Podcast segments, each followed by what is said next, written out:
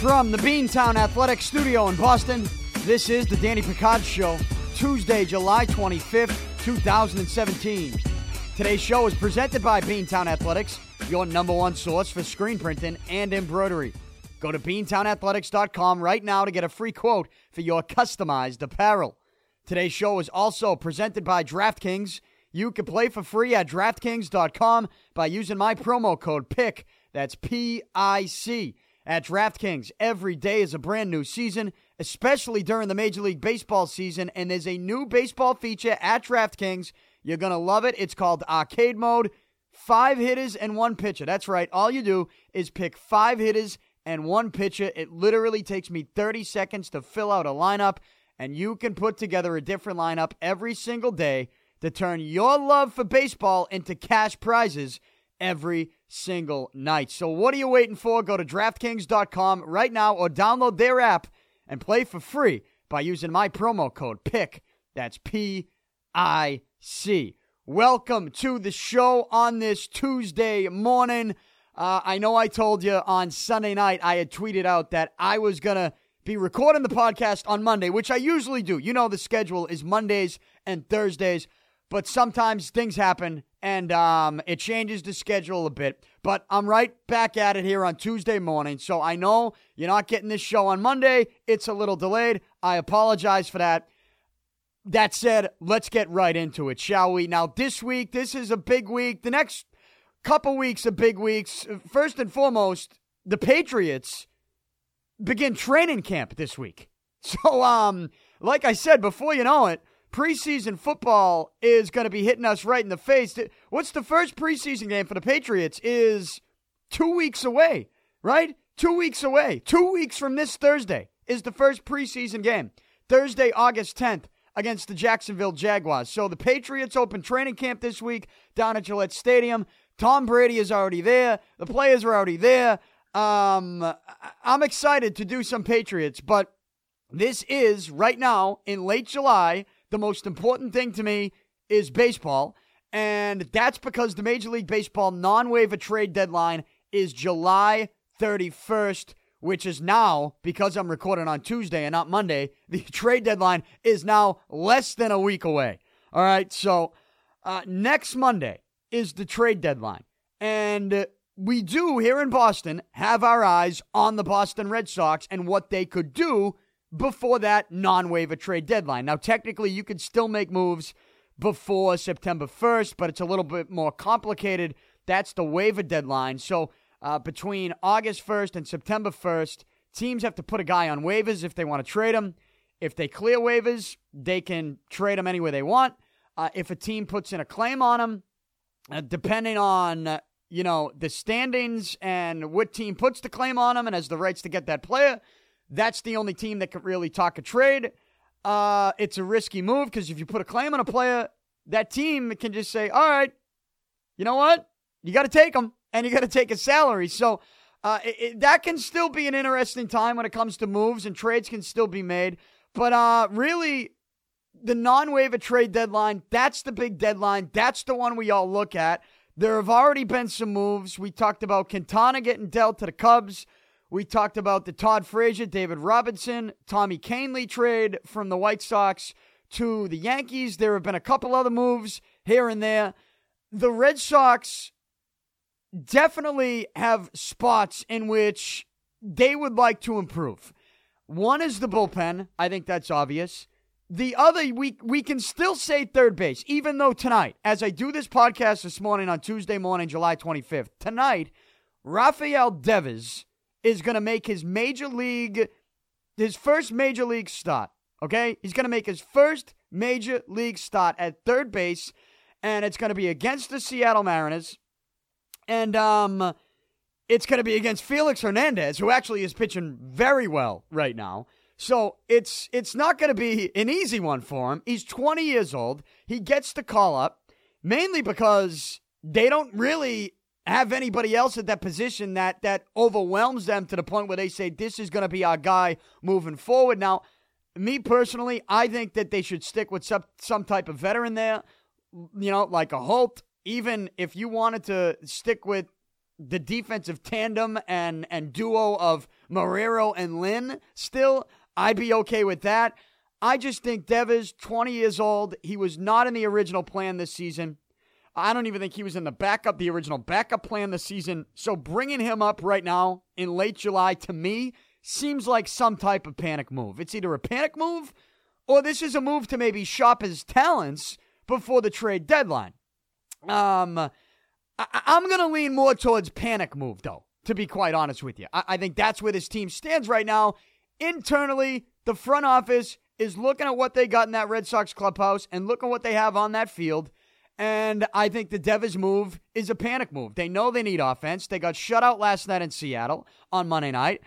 It's the Red Sox' third straight loss. Yeah, they're still in first place um, by a couple games, but you know, you don't have much time to make a move if you think you need to make a move. And they're bringing Devers up again to me to see what type of offense he can provide as your number one prospect in the organization, as a 21 year old third baseman who is not being brought up for his defense because we know he has some issues there, but he's a left handed hitter. And um, he makes his first major league start tonight at third base. So we'll see what he can provide.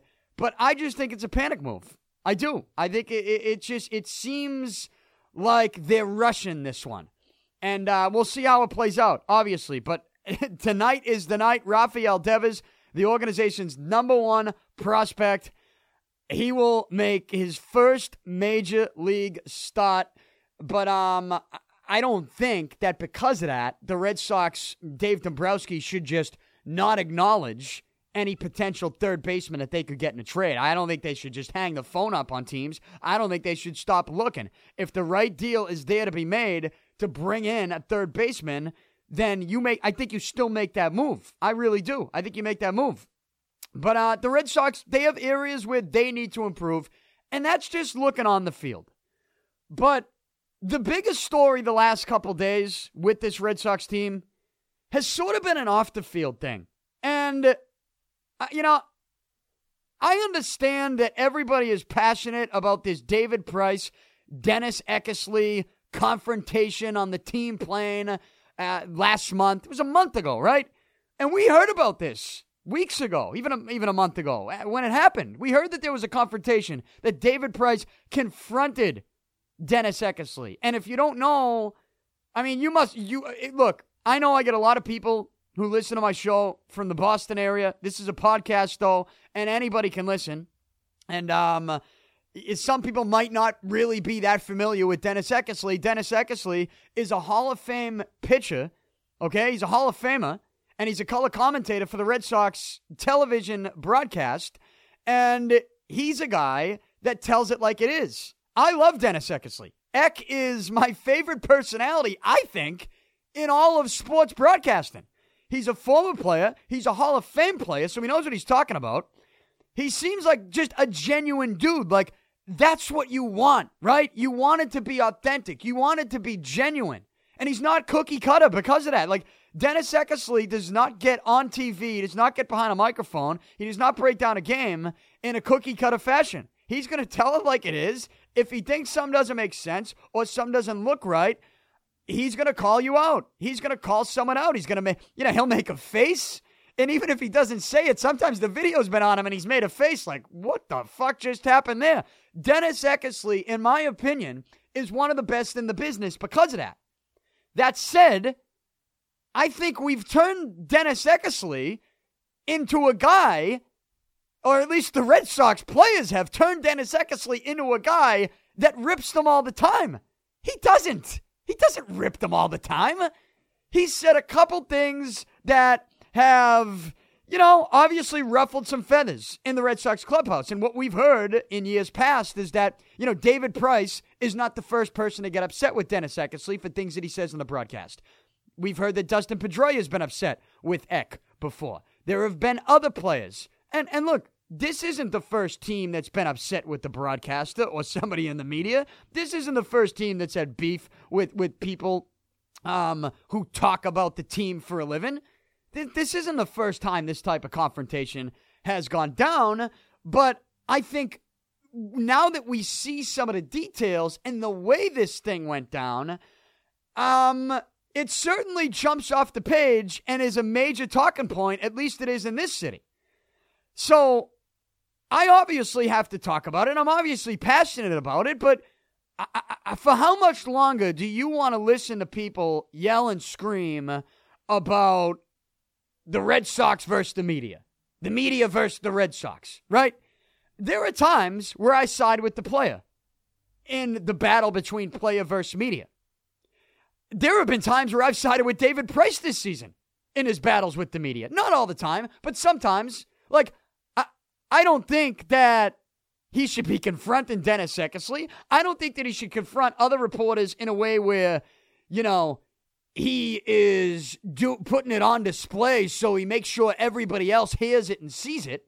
Like I think there's a time and a place for a certain type of conversation if you have an issue with some with what somebody says or or writes. Right? I, I think there's a time and a place for it.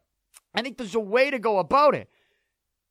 David Price at one point said this season that he was only going to talk to the media on days that he doesn't pitch. Now he's a starting pitcher. He pitches every fifth night. I'm okay with that people in this town and the media got all worked up about it. I'm saying to myself, I don't, it doesn't bother me.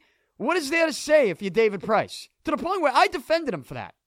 Um, there have been other things I haven't. Now, this situation with Dennis Eckersley, David Price comes off as a complete clown, as a complete coward. Like, this is a pussy move from, from David Price to confront Eck, Dennis Eckersley on a team plane. I mean, come on. That's an issue, right? Now that we see the details, it looks even worse. Because if you hadn't heard the details, and I'm sure you have now, I'm not going to get into the, uh, you know, I'm not going to read it verbatim, but it came out in a Dan Shaughnessy column over the weekend. And, and Dan Shaughnessy says when he was in California, when the Red Sox playing the Angels over the weekend, Dan Shaughnessy says he spoke with six people who witnessed the Price Eckersley incident. And he also talked to another handful of folks close to the situation. So he's telling us he talked to about 10 people. And he said few would agree to be quoted. He said Eckersley and Price would not comment. But here's the narrative of how and what went down, how it went down and what went down on that team flight uh, at the end of June, right? About a month ago. Uh, here, here's how it went down. So he's got a number of people that are uh, on. Uh, I, you know, I shouldn't say. I guess I should say on the record, but um, nobody, nobody wanted to have their names thrown into this, but he somehow got this. Dan Shaughnessy somehow got the story. Look, Dan Shaughnessy's not going to throw this out. If you know, this is. I think this is pretty in depth to the point where I don't think this is made up. I don't think this is fabricated. I think that this is actually how it went down. And in fact, that's why part of me thinks that this isn't really, you know, this isn't really new news because when we heard that David Price confronted Dennis Eckersley, what's a confrontation in your mind? I mean, the way that Dan Shaughnessy plays this thing out, this is kind of how I envisioned it going down. And how Dan Shaughnessy says it went down is that David Price, uh, he was standing near the middle of the team aircraft, surrounded by fellow players, and he was waiting for Eckersley. This is in the plane. When Eckersley approached, on his way to the back of the plane, so I guess they were boarding the plane. He says David Price stood in front of Eckersley and shouted, quote, Here he is, the greatest pitcher who ever lived. The game is easy for him. End quote. Dan Shaughnessy says when a stunned Eckersley tried to speak, Price shot back with, quote, and this is Price talking to Eckersley still. He says, quote, get the fuck out of here says, Get the fuck out of here. So Eckersley's walking the back of the plane. David Price is standing in front of him. And Price says, Here he is, the greatest pitcher who ever lived. The game is easy for him. Get the fuck out of here. Uh, Dennis Eckersley was stunned, as Dan Shaughnessy says. And, and Dan Shaughnessy also writes that many players applauded this, which is probably the biggest is the biggest piece of news in, in, in this one, right? Because again, we knew there was a confrontation. when you think of a confrontation, I, I guess this is the way I kind of expected it to go down. But a- after is applauded, you know, the plane gets up, gets in the air, they're flying. Uh, Eckersley then, in the middle of the flight, made his way from the back of the plane up to the front of the plane where Dave Dombrowski was seated. When Eckersley passed through the card playing section in the middle of the plane, Price yelled at Eckersley again, shouting, quote, get the fuck out of here, end quote. So Price didn't want to let this go, but we kind of already heard about that. Yeah, the details of what actually he said and the specifics of where he said it and uh, Eckersley walking in the back and how Price wouldn't let it go. Okay, that jumps off the page. But to me, the biggest thing that jumps off the page in the story is that other players applauded. And I know this story story also gets into saying that, um, you know, also gets into the Jackie Bradley Jr. stuff where he sort of set Dennis Eckersley up with a picture back in 2015. He asked the media relations director to to get him a, a picture outside of the team plane. Eckersley posted a picture, thought it was weird. Eckersley and Bradley Jr. posed for a picture together because, again, Bradley Bradley Jr. requested it. Um, and after he posted a picture, Jackie Bradley Jr. posted on on social media, posted the picture, and said, "Thanks to people like Eckersley, who, you know, and I forget the exact quote here, but thanks to people like Dennis Eckersley who said I couldn't do it." All right, said I can't do these things the past few days. People like you is what drives me. So Jackie Bradley Jr. set Eck up for a, a, a picture, for a photo op, and then used it to respond to, I guess, the criticism that Dennis Eckersley had at one point for Jackie Bradley Jr. I have no idea. But um, the other piece that jumps out is that when you find out um, there's been no apology from David Price or John Farrell. Those are two guys. Other people in the Red Sox have reached out and apologized. Um, you know, you get Sam Kennedy, Dave Dombrowski. They've reached out in an effort to smooth things over. But Price or Farrell, John Farrell have not apologized. This, folks, this is an issue, right? I mean, this is something that you would think cannot happen. Now, I say this cannot happen, and I say this thinking that you have a lot of younger players on this team. Again, this isn't the first time players have not liked members of the media or players have confronted the media. But this is such a cowardly situation. This is such a stupid situation. It, it just it reeks of a team that is thin-skinned, overly sensitive, and you know, just is making a mockery out of something that they shouldn't be making a mockery out of. Like wa- David Price is wasting his time. All we want him to do in this town is go out and pitch and go out and perform. Right? That's that's all we want this team to do. Now, the good thing with it all, I guess, if you want to take something good out of this, is that the team has obviously rallied around this. Whatever this rally cry is, let's be cowards and confront media members. Uh, they're rallied together it's pretty obvious, right? They rallied together. Um, and they are in first place. So, how much do you really want to yell and scream about this situation? You don't need me to tell you that Price looks like a coward and a complete clown. I told you before, the guy's a fucking boob, right? I mean, he is. He is. The Jackie Bradley Jr. thing in this story, you know, it's. It's something that you don't like to see because I think we all love watching, or at least maybe I shouldn't speak for us all because I do take some crazy calls on the radio on the weekends where people don't like watching Jackie Bradley Jr. play, and it just it, it sort of stuns me. But I love watching Jackie Bradley Jr. play. Okay, I do, and and so this is a first place team. They need some improvements, but I don't know that before this situation I was even thinking about making the type of move that would send shockwaves through the clubhouse. Like, I, I wasn't. And usually, you don't see a GM or a president of baseball operations make that type of blockbuster deal that sends shockwaves through the clubhouse when you're in first place heading into the trade deadline. Usually, that's not that's not your mindset. You're trying to make little tweaks here or there, and, and realistically, that that's probably what's going to happen. but you see this stuff. We already heard about it a month ago. You see it in a little bit more detail. You add the Jackie Bradley Jr. portion to it. You see that players were applauding. You know, you wonder, at least I've wondered, would that plane confrontation have happened if David Ortiz was on the team? And I think the answer is simple. No, it wouldn't have. No, it wouldn't have. Because I didn't. I mean, the David Price versus the media backlash where he's running around down there like he's stone cold Steve Austin. I mean, let's be like, seriously, this is something out of the WWE. Like now, David Ortiz retires, he's out of the clubhouse. David Price is running around like stone cold. Doesn't give a shit. And, but, but he's, but he's, at least Stone Cold Steve Austin would confront people that were maybe bigger than him or uh, knew had a chance to, to, to hit him with a couple shots. I mean, come on now. Like, this is some cowardly stuff coming from David Price. And to see the team applaud is absolutely the most concerning thing. I know, I said they're, they're, yeah, they're together. They're, this is, maybe this is their rallying cry, whatever. But, um, it's concerning to see because you know, you got a lot of young players mixed in here. And tonight, you got a 20 year old kid in Rafael Devers who's making his first start, 20 years old.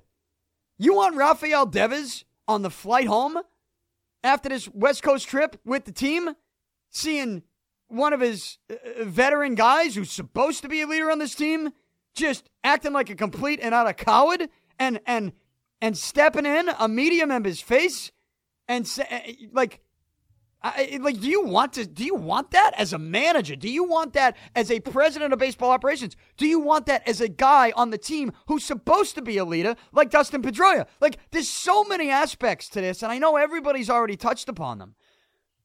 Look, if you listen to my podcast, you know I think Dustin Pedroia is a fucking dickhead, and I've witnessed it firsthand. Me and him. Go back to the archives. Go back to all the Manny Machado stuff. I told you, I let it all out. Pedroia's a douchebag, all right? And I don't like the guy. And, uh, you know, if he's ever listened to me talk about him, he probably doesn't like me, but I don't give a shit. I don't. Uh, the guy's a donkey. And for, for somebody who's a veteran who has such a big mouth all the time, I look, if Pedroia doesn't want to be a captain or a leader, that's one thing. But the guy's had such a big mouth his entire career. You got something like this going on, and he's silent.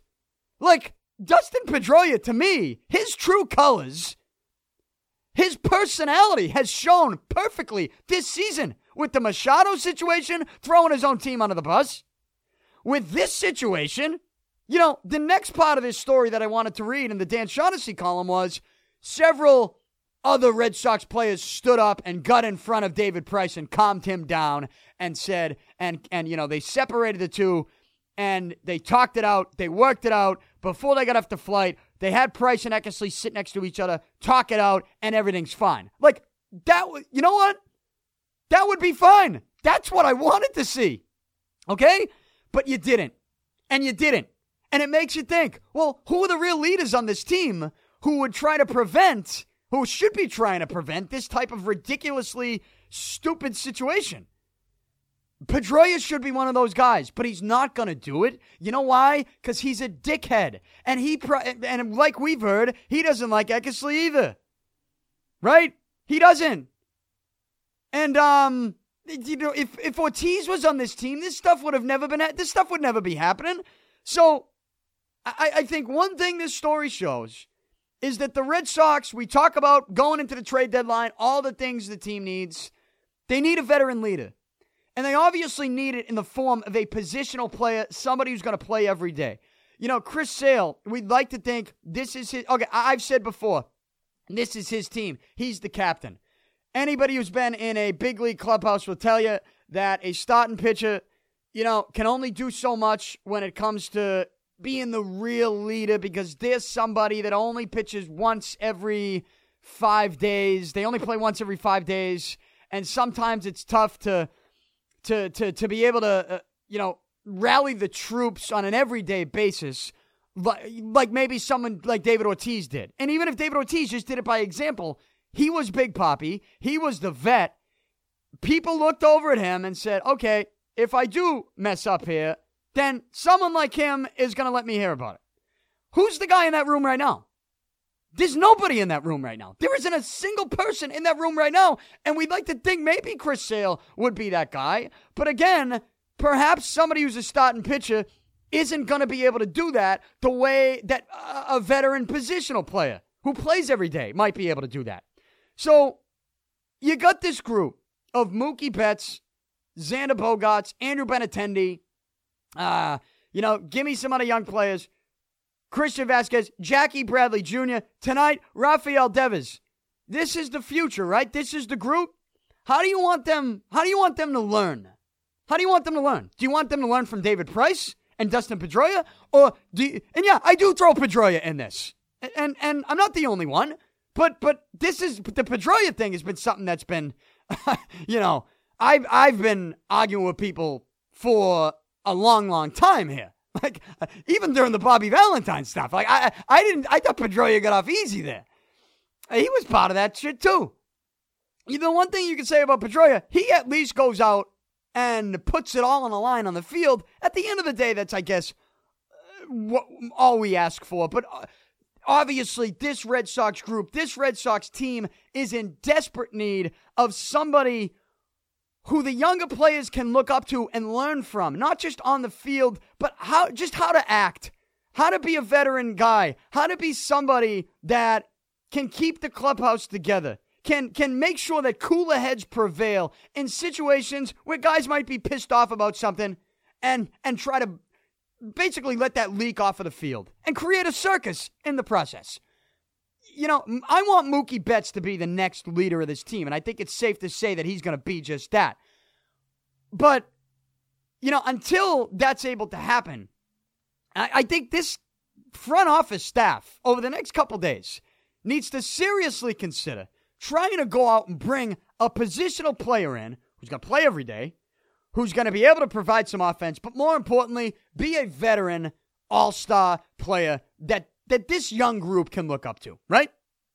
I think they need to consider that. So we can yell and scream all we want about how Price is a dickhead, about how this group of players applauding. It just seems like an unlikable team.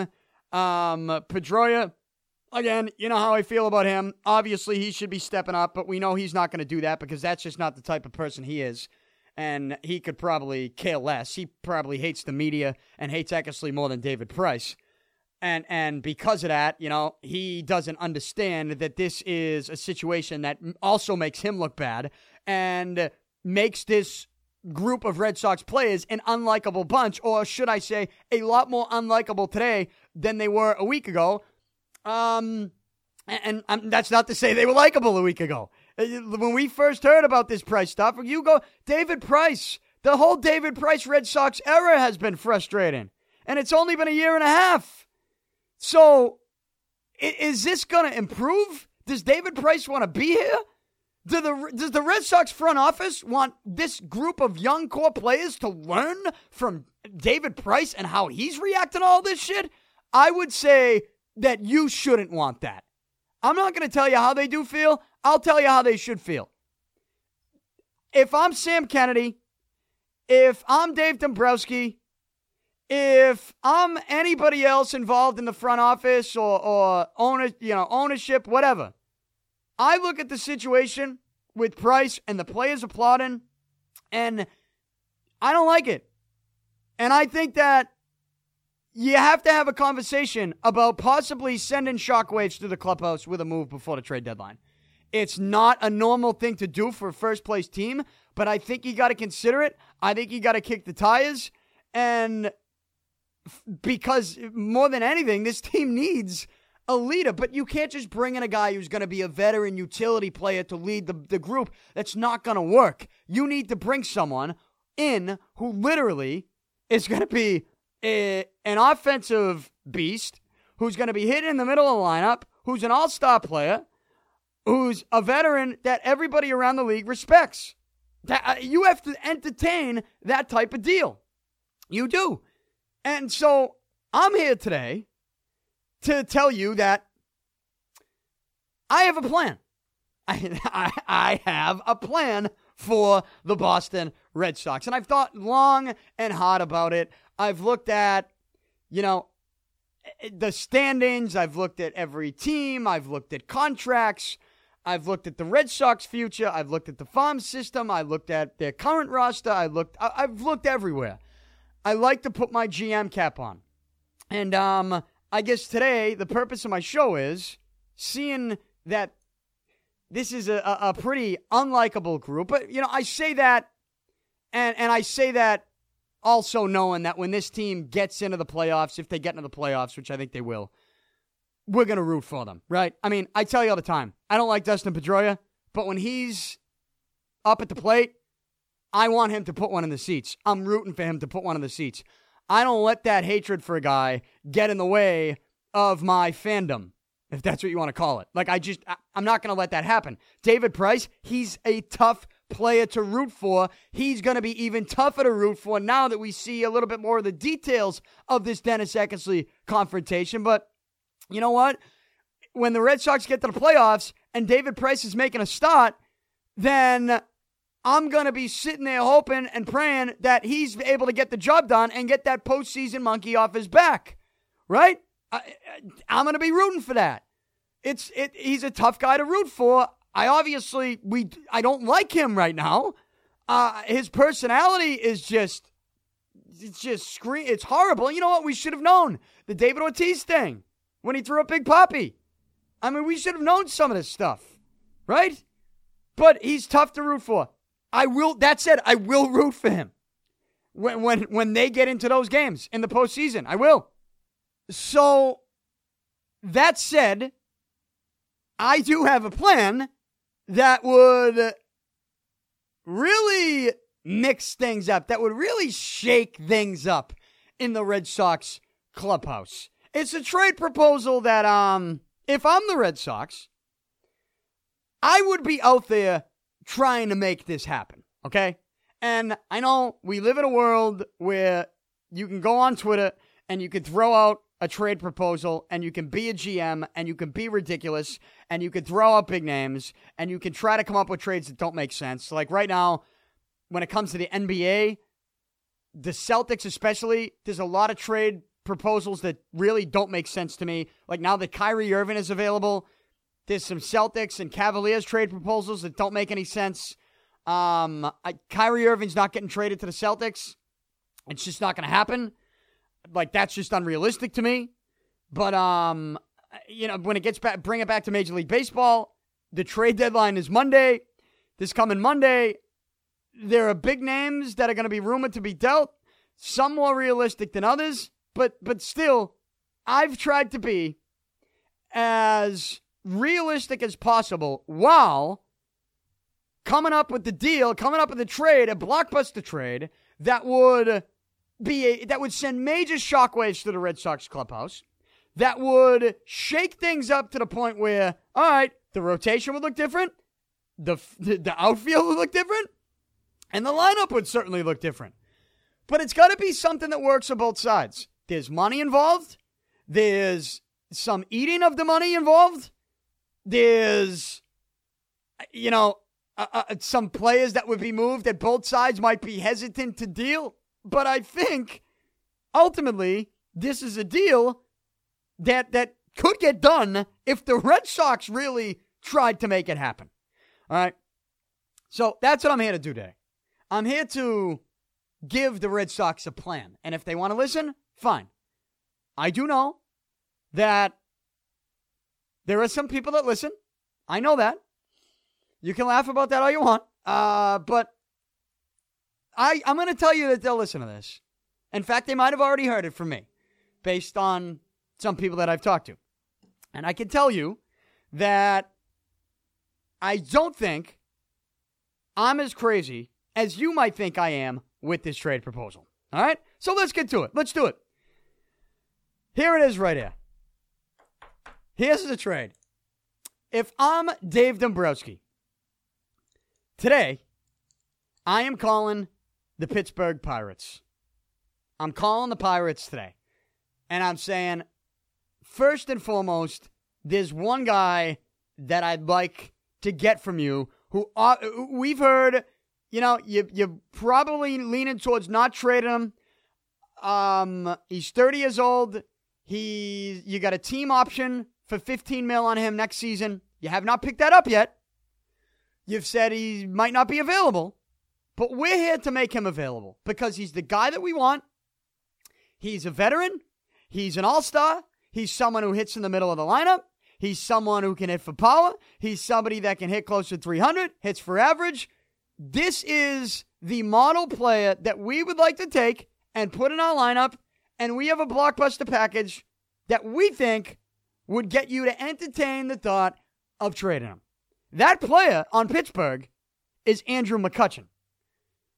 Andrew McCutchen is the guy. If, if I'm the Red Sox and I'm looking for a, an everyday player to be a veteran leader who also is an all star in this league and hit the middle of your lineup and help you offensively big time, Andrew McCutchen is my guy. That's the guy.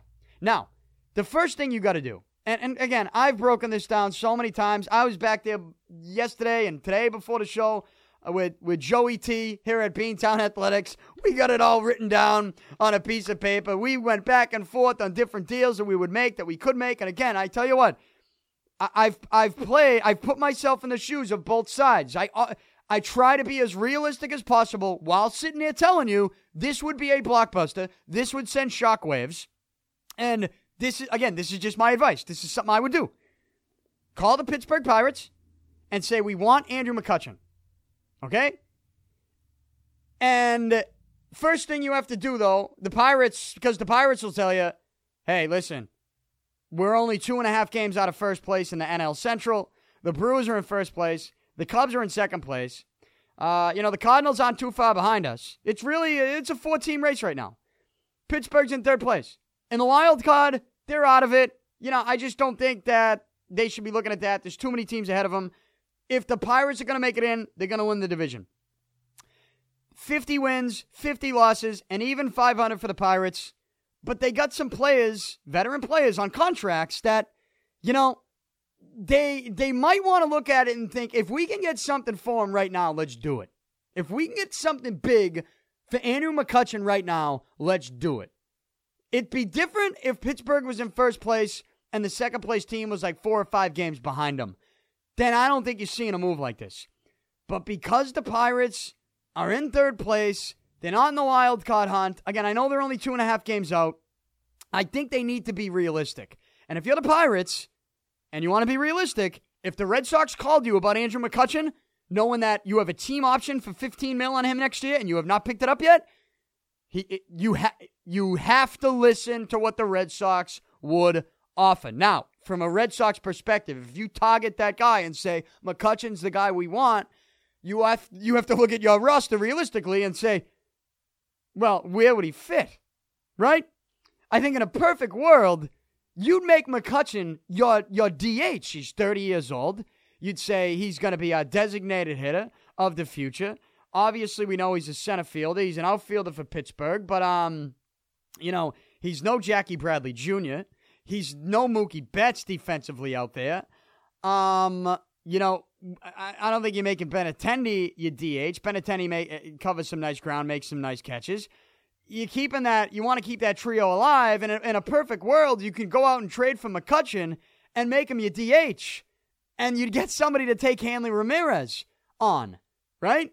Now, I don't think you're going to get anyone to take Hanley Ramirez. So I don't think you can waste too much time on trying to move him because I just look. I, I don't think that's going to happen. Right? You're not moving Hanley, so Hanley's your DH. Sometimes playing first base now. I get it, but um, if you go target McCutchen, you need a spot for him. That's where this thing turns into a blockbuster. See what I'm saying? That's where this thing turns into not just the Red Sox giving up prospects and top prospects from McCutchen, but it also turns into the Red Sox giving up roster players and getting even more in return. And it brings me back to David Price. David Price making $31 million a season. Um, you know, I understand the longevity of this contract if he does not choose to opt out after the third year next year, after next year. But um, if you're the Red Sox, I think you should Look to, at Pittsburgh, call Pittsburgh, say, we want McCutchen. David Price, we want to give you David Price. and we're not going to make. We know you're not going to pay the 31 million a season, so we're going to make this as if we're still going to pay the 30, 31 mil a season by taking McCutchen and picking up his $15 million option next season, right? But we're also going to pay half of Price's, which keeps us there paying, you know, we're spending that 30 mil next season, that 30, 31 mil next season. We'll pick up half. You have to pay 15 mil for David Price next season. And I think that Pittsburgh would probably do that. Again, you got to make room for McCutchen. And that's where this thing gets a little crazy. Because that's where we start getting into all right, you're not going to trade Hanley anywhere. And if you're eating money for Price, you're not eating money uh, for Hanley. Hanley's staying. Forget about Hanley.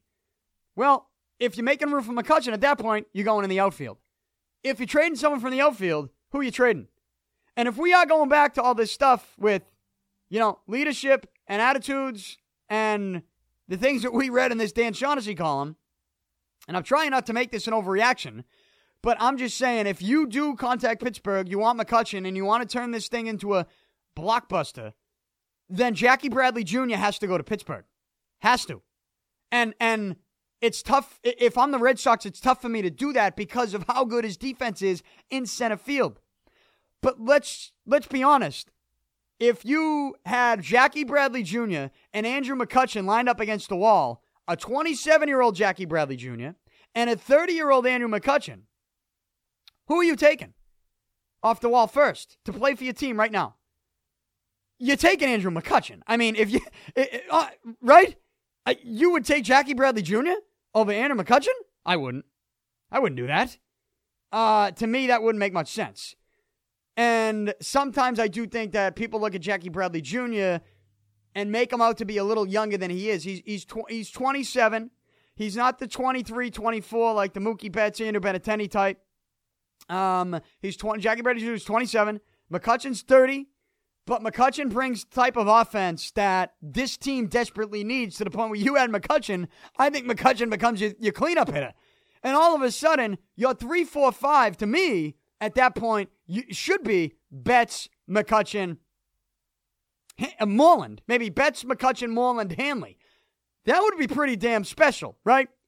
But you'd have to move a piece to get McCutchen in. Jackie Bradley Jr. would have to be that guy. So if you're saying we're going to give you Price, eat 15 mil a year of his contract, eat half of his contract, we're giving you Jackie Bradley Jr., then you're giving us McCutchen, and you're also going to be giving us a couple other guys. And that's where this thing gets nuts because that's where I think if you're the Red Sox and you got their attention on McCutchen, you might try to get their attention on a couple other guys who have been rumored to be possible trade chips for Pittsburgh. Gerrit Cole's one of them. Gerrit Cole's 26. He's not having the best season of his career right now. Um, Last year, he was complaining about his salary to the Pirates organization. I don't know what the relationship between the player and the team is there. He, you know, he's under contract similar to Jackie Bradley Jr. for the next couple of years, arbitration eligible. They're both free agents in what 2020. Um, but Gerrit Cole, right-handed pitcher, you know, and, and I know what you're saying. Why would Pittsburgh trade Gerrit Cole? Well, they tr- they'd add Gerrit Cole to a trade if you're willing, on the Red Sox standpoint, to also get nuts and start adding prospects. So here's what I'm proposing right now. Here's my plan. All right. My plan is that this would be a blockbuster trade. And this is my first proposal. If from the Red Sox, here's what I'm sending to Pittsburgh. Here's what I'm sending to the Pirates. I'm sending David Price, and I'm telling him I'm eating half his salary. I'm sending Jackie Bradley Jr. I'm sending Jason Groome, 2016 first round pick from last year, starting pitcher, six-six lefty, throws heat. I'm sending Blake Swihart. I think people forget about him, but I'm telling you right now, he's got trade value at 25 years old. He they're trying to they're trying to get him spots, third base, you know, in some infield spots. He played some outfield before. I'm telling you right now, Blake Swihart is a piece and a young kid that other teams might want. So David Price, eat half of his contract, Jackie Bradley Jr., Jason Groome, Blake Swihart. They're going to Pittsburgh. the Red Sox get from the Pirates Andrew McCutchen, Gerrit Cole, and utility starter, 30 year old Josh Harrison, who is under contract next year, is going to make 10, 10 and a half mil. Then there's some options for a couple of years after that at about 10, anywhere from 10 to 12 mil. Harrison's 30 years old, hits on the right side of the plate.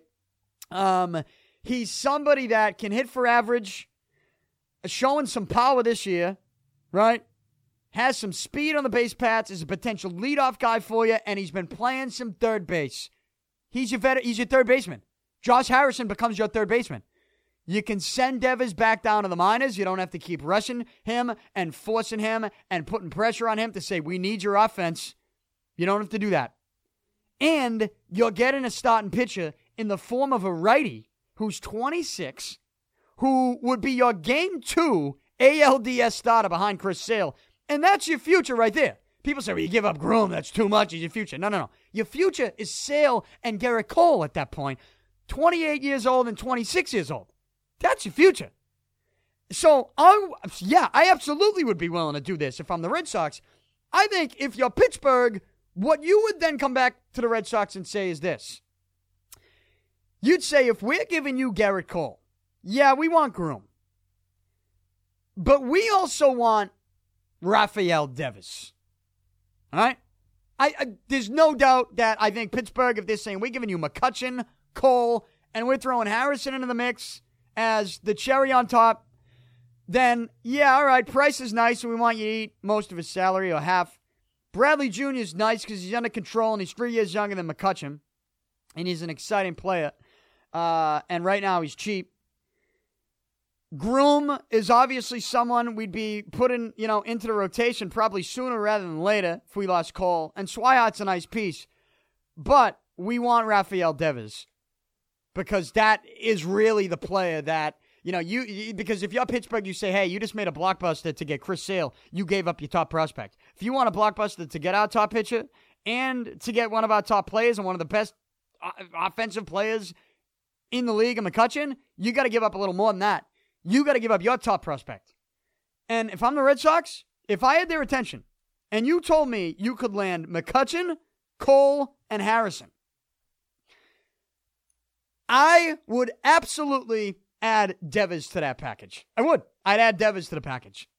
I think I'd add Devers to a package that would just get you Gerrit Cole. And maybe that's what it would maybe that's what it ends up being. And I know some people will hear me say that and go, Oh my God, you're nuts. They already gave up Moncada. They already gave up, you know, they'd given up Espinoza. What the fuck did that do? You're giving up, you're ruining the farm system. That's what you're going to tell me. And I'm going to tell you this. No, I'm not. Even if I gave up Devers and Groome in that trade package to go to Pittsburgh, which again has not been rumored, but I'm trying to start the rumor because I think it makes sense. I think it makes sense for the Red Sox trying to get a veteran everyday player who can also hit and would be a might even be their best offensive player at the end of the year. And also get a 26 year old stud starting pitcher who's not having a great season, but is still someone that throws smoke, who's got nasty movement, who's 26, who's a in the form of a righty. The Red Sox need to go out and try to make a blockbuster like this. It improves them on the field, and it also gives them some some character guys that the younger players can look up to. And I know Cole's a younger player, but let's just talk about McCutchen and even Harrison to an extent. You know, these are guys that I think would step right in and you'd be asking them, hey, you know what? Go in there and pound your chest. McCutchen, go in there and tell them how many All Star games you've been to. Go in there and tell them about MVPs. Go, go, go in there, and we're putting you in the cleanup spot. You're our guy. You know, eventually Mookie Betts is the guy here, and it's going to be sooner rather than later. But right now, we need somebody to step in that is going to be that veteran presence who can go out and play the game at a high level, lead by example, and and one you're one of the genuine good guys in the game. Uh, people look up to you, they respect you. Like that's the type of guy. So if you ever call Pittsburgh about this, you might as well go all in. And if you're telling me that you wouldn't add Rafael Devers to a package that would get you McCutchen and Cole, then all, you're obsessed with the number one on a piece of paper. Because the only reason that Rafael Devers is the number one prospect for the Boston Red Sox right now, sure, he's a very good young player. But the only reason he's number one on that piece of paper right now is because the Red Sox just traded their number one prospect in Yoan Moncada. And you know what they got for Yoan Moncada? The guy who is the biggest reason, arguably the only reason the Red Sox are in first place right now, Chris Sale. Could you imagine what this Red Sox team would look like without Chris Sale? Could you imagine? They wouldn't be in first place, I tell you that. Um, this would be a, a team, a pitching staff that is anchored by, all right, you could, I guess, Drew Pomeranz would be the ace, but but also David Price. And you saw, we just talked about what Price was doing, what he was getting mixed up in. Come on. They wouldn't be in first place. If this Red Sox team wasn't in first place and this was happening, if they were in third or fourth place, because that's where they'd be without Sale, this would be a much much crazier situation. The the playing confrontation with, with Dennis Eckersley, the stuff that's going on between player and media, the rest of the team applauding. Could you imagine talking about this team applauding that moment on that team playing while being a fourth place fucking team going into the trade deadline? What would you be doing? You'd be saying blow it up. You'd be saying let's go, get this guy out, get that guy out. Well, you know what? The only reason we're not doing that is because you did trade the top prospect to get the stud starting pitcher. I'll trade the prospects any day of the week. If you're telling me the Pittsburgh Pirates can be talked to and they would entertain a deal to give you a guy who they're going to lose for nothing, anyways, in, in, after next season, in Andrew McCutchen, and a pitcher that, you know, last year was unhappy with them. This year's having a down year but you're also giving them, I, I think if you overwhelm, and maybe they come back and say Devers, and, and you say, you know what, we'll give you Devers. I do it. I do it. Maybe you maybe you say, all right, we'll use that to our advantage. We'll give you Devers. Maybe you need to eat a little bit more of the Price contract, or maybe you know what, we're not going to give up both Devers and Groome. Understandable, understandable there. But maybe they say, you know what, we'd rather have Devers than Groome. I mean, me personally, I give up. I give up Groome and Devers. If that's if you're getting a 26 year old Gerrit Cole, and you could add McCutchen, give me James Harrison. Excuse me, Josh Harrison. I'm mixing up my Harrisons in Pittsburgh. Give me Josh Harrison, third baseman, veteran, exciting player. He's arguably a leadoff guy in game one of the postseason. I mean, that's that's a deal. And again, this is just a plan that I have. I'm not telling you it's rumored. I'm not telling you even that it's going to get done. You might categorize this as a video game trade. What I am trying to tell you is instead of sitting there yelling and screaming about who's at fault for the plane confrontation, if you're the Red Sox front office, try to come up with a plan. How do you fix this? Does it need to be fixed? If you do fix it, just how much do you fix it?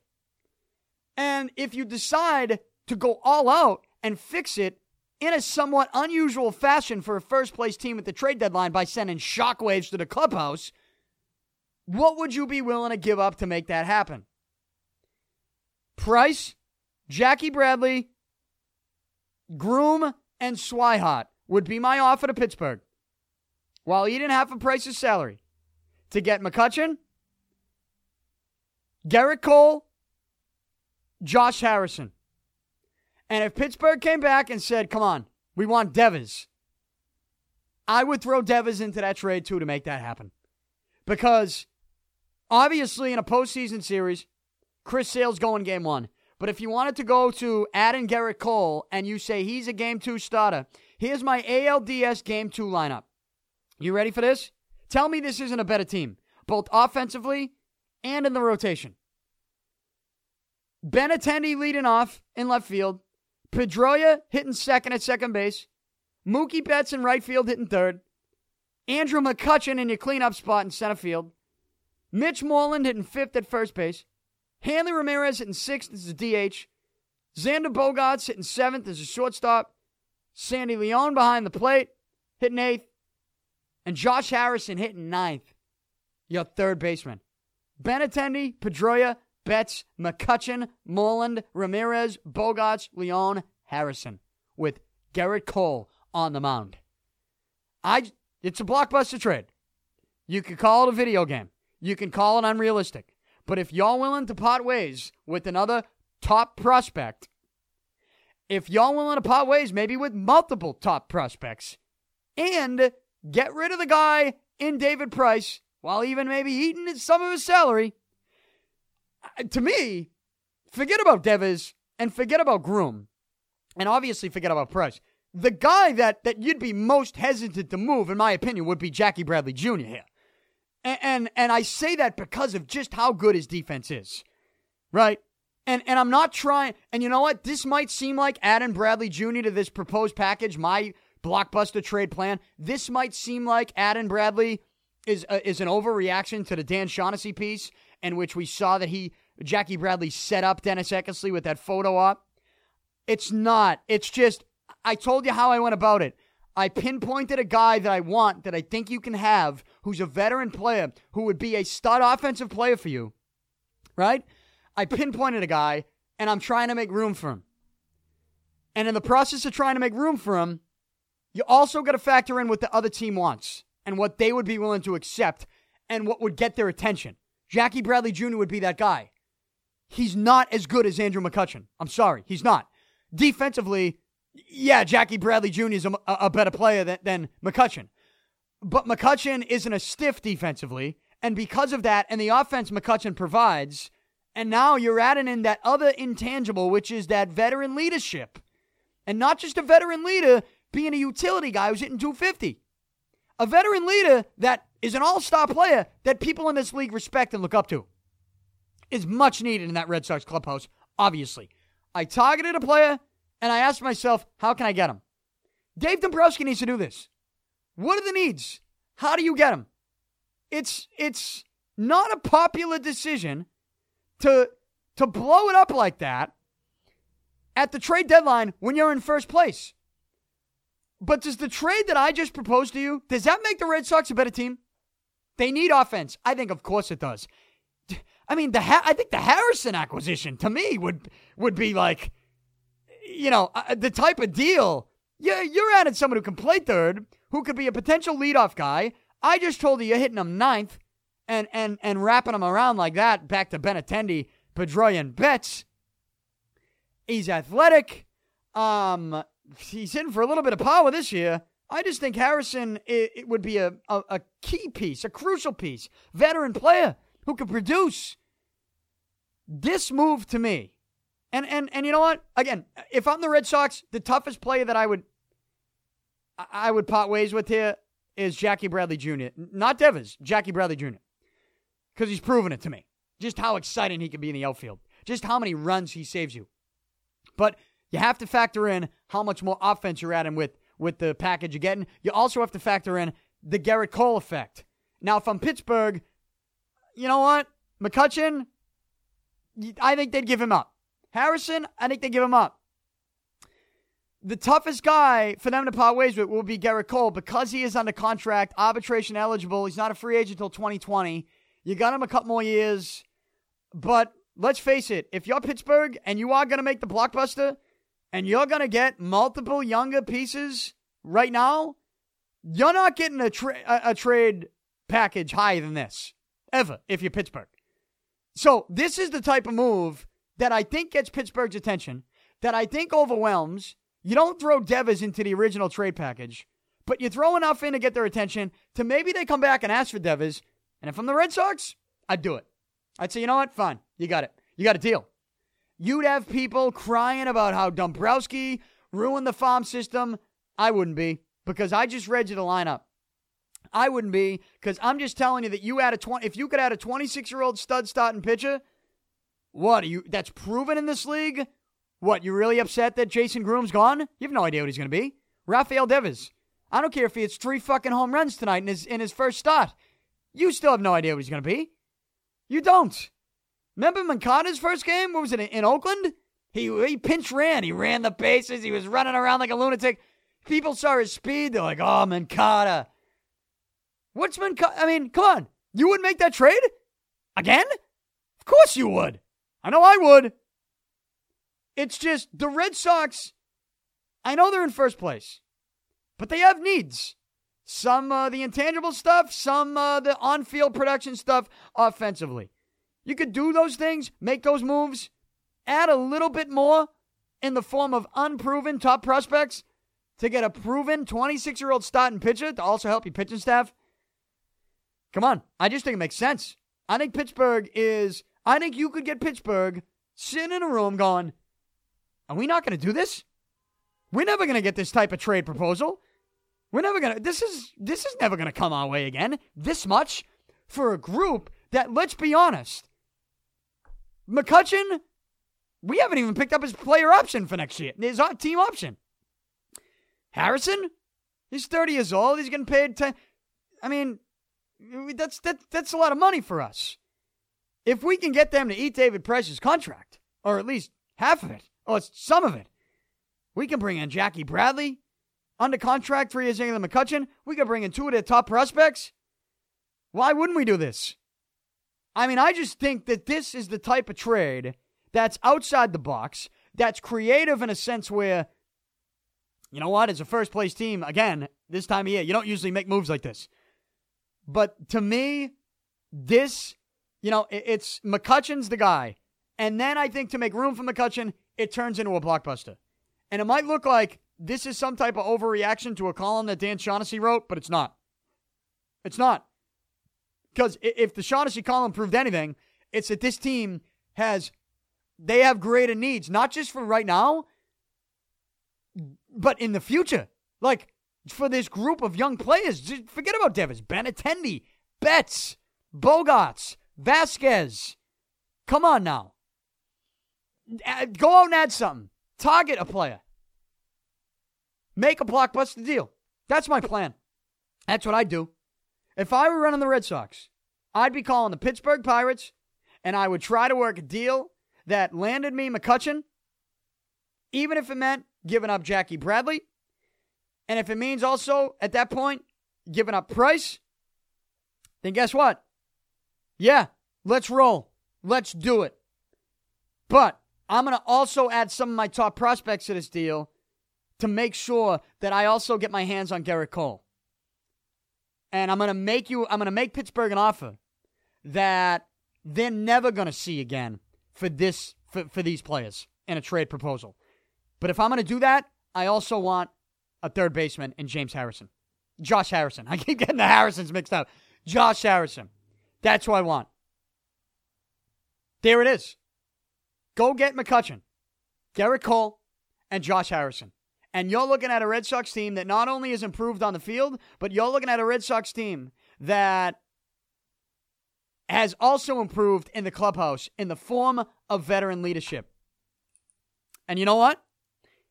The people that listen to me uh, uh, are going to think that I've had some type of revelation with what I'm about to tell you. If you also, before you made that trade, or after, whatever, wanted to fire the manager, go ahead. I'd do that too. And I have been somebody that's defended John Farrell. For the most part, I've defended John Farrell because I think that some of the criticism is way over the top. But there is no doubt about it. When you got your players applauding a move like that from David Price on the team plan, and you have not apologized yourself to Dennis Eckersley. He's also holding the grudge with Eck. And, and, you know, to me, this is such a bad look on the manager's part as well. I mentioned Pedroia, but the manager.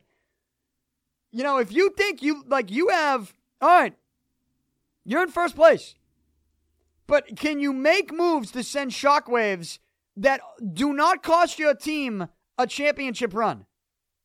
To me, as long as you don't trade Chris Sale or Mookie Betts, I think I think you'll end up being okay. Any other move to me right now? If you think they need to be done, make it happen. I- am ready for it. I'm ready. I'm willing to do it. And I think obviously you're not going to make moves that's going to affect your race for a pennant, a race for a World Series. But again, as long as you don't trade Sale, Betts, Kimbrel, I, I think I'd be okay with anything they do. And so I'm just trying to be creative. I am. You know, it, it's time if you're Dave Dombrowski. There's been so much shit. Like, you shouldn't be running around making phone calls and making trade proposals by taking everything personally. But at some point, you should take some things personally if you are the president of baseball operations. Right? Run the team like it's yours. Run the team like you care. Run the team like I'm not going to stand for certain things. At some point, somebody's got to put their foot down. Doesn't seem like anyone's putting their foot down for anything in there. So if you're Dombrowski, you got to do that. Shake it up. Shake it up. Put your foot down. Take something personal. Take it personal. And, you know, you've heard some stupid shit come out of Hanley's mouth. You've seen Pedroia act like a fool. You got David Price acting like a clown. All right. You know what? At some point, you got to look at it and go, these are, uh, this is my team. We need to do something. And here's what we're going to do. Here's what we're going to do. We're going to make a blockbuster trade. Going to call the Pittsburgh Pirates. And you know what? John Farrell, step into my office. We're going to replace you too because we think we can win without you. That's basically how this thing's going to go down. You want to shake it up? You want a little culture shock? That's how you do it. And in the process, you don't get worse on the field. You improve on the field. You also improve in the clubhouse, in my opinion. But I just think there's such a fit there with the Red Sox and the Pirates that that's the move you should be looking to make if you're Dave Dombrowski. And if they're listening, call them. Call Pittsburgh. Try to get something done. But that's the move I would make. It's my plan. it's my plan, at least. Hey, look, look. Uh, what do you want me to do? You want me to sit here and just spend an hour? You, you want me to spend an hour long podcast saying that David Price is a coward and and he's sensitive and he's thin skinned? No, we already we've done we've been doing that for a year and a half, haven't we? We know that with David Price, he doesn't want to be here. We know that with David Price, um, the Red Sox, if, if David Price didn't pitch at all this season, the Red Sox, in my opinion, would still be in first place without David Price. I believe he's expendable. And I also believe that if you're making him expendable in a move that would bring in someone like McCutchen and maybe even ultimately get you a 26 year old stud starting pitcher in Gerrit Cole while Adam prospects, I think at that point someone like Jackie Bradley Jr. becomes expendable. As good as he is, I'm not knocking him. I'm one of his biggest fans but I know an improvement on the field and in the clubhouse when I see one.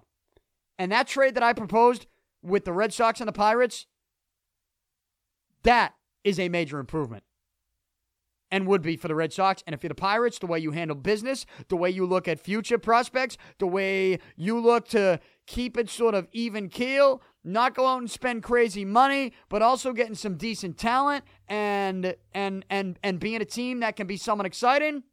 Actually, been the last couple years.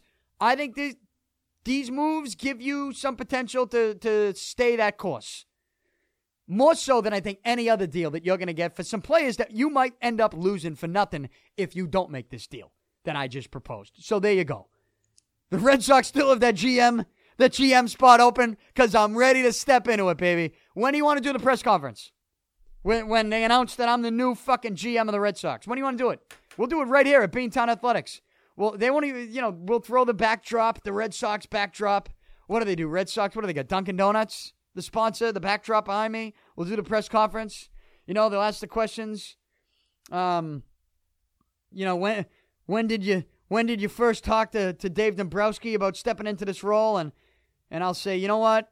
The conversation between me and, and Dave, I'm gonna keep that private. But um when he listened to the Danny Picard show and heard the perfect trade that would land them and would now land us, Andrew McCutchen and also Gerrit Cole, uh, that's when he knew.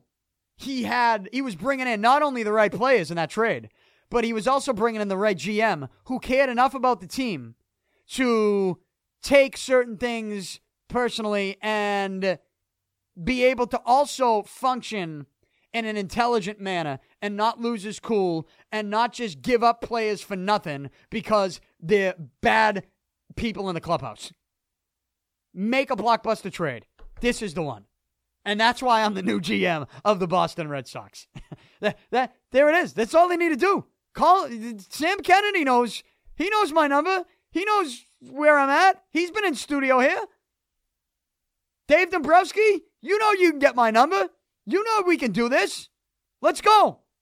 What else do you want to get done? Because I have other I have other plans. There's there's other options I have too. There are other names that I have out there. How do you want to do this? When's the press conference going to be? Make me the, the new GM of the Red Sox. At least put, give me that official title. Because last time I checked, you don't have anybody under that title, right? They have two assistant GMs. They'll hear this. They'll listen. If the Red Sox and the Pirates make a blockbuster trade, I'm just telling you, you know where they got the idea from. Don't be afraid to make that trade, even though it's not your idea, Dave Dombrowski. And also after it, don't be afraid to, to hire me to the GM spot. I'm here every Monday and Thursday. I know today is a Tuesday. Uh, special cases call for special schedules, but I gave it to you. That's what I'm doing.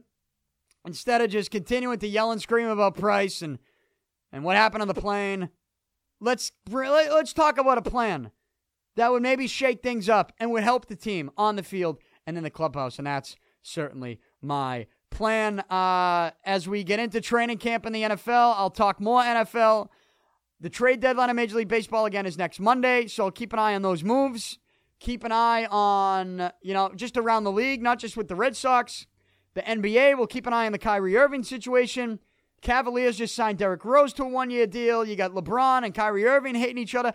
For the record, I do not think that Kyrie Irving is a dickhead for wanting out of Cleveland. I don't. If he he's obviously hearing that LeBron's leaving after this season, after next season. And if I'm Irving, you know what? Why do you want to live in why do you want to live in Cleveland for another year? Knowing that that's the inevitable move. Get out now. I have no problem with it. And LeBron probably pissed off, but um I don't think they got better with Derrick Rose. They're to lose Irving how much can you improve? And if I'm the Celtics, the reporters at the Celtics have called the Cavaliers. If I'm the Celtics, I'm not. Yeah, yeah look, Kyrie Irving's a great player. Would love to see him in green, but I just don't think that's to happen. So here's what you do if you're Danny Ainge: you call the Cavs and you you try to make it happen, which means you try to get Kyrie to leave Cleveland, which means that you try to be a third team in a three-team deal to be able to do something to make it happen and maybe get another draft pick or two in the process. Right? You don't you don't get involved in a Kyrie Irving trade to land Kyrie Irving. You get involved in a Kyrie Irving trade to get Kyrie Irving out of Cleveland, to make sure he's traded out of Cleveland, and to make sure that's a three team deal or a four team deal, and the Celtics give something up to help it work and also maybe get a draft pick or two in return. That's what you do if you're the Celtics. So when they call Cleveland, I'm not getting all nuts about, oh, Kyrie Irving's coming to the Celtics. No, no, no, no. Celtics are trying to just get involved. They can help themselves, for the most part, by making sure Kyrie does get traded. And that is what I think they're going to do. At least that's what they should do. Again, get this show whenever you want at DannyPicard.com. Also on iTunes, Google Play, Stitcher, TuneIn, anywhere podcasts are available. Also part of the Podcast One network. Follow me on Twitter at Danny Picard. Like my Facebook page, all forms of social media. Well, I will talk to you on Thursday. If the schedule changes, again, I'll, I'll let you know on Twitter. But as of right now, Thursday, we're looking good. We'll be involved in NFL training camp, Patriots training camp. And again, I'll react to any moves that are made in Major League Baseball. I'm out. Talk to you Thursday.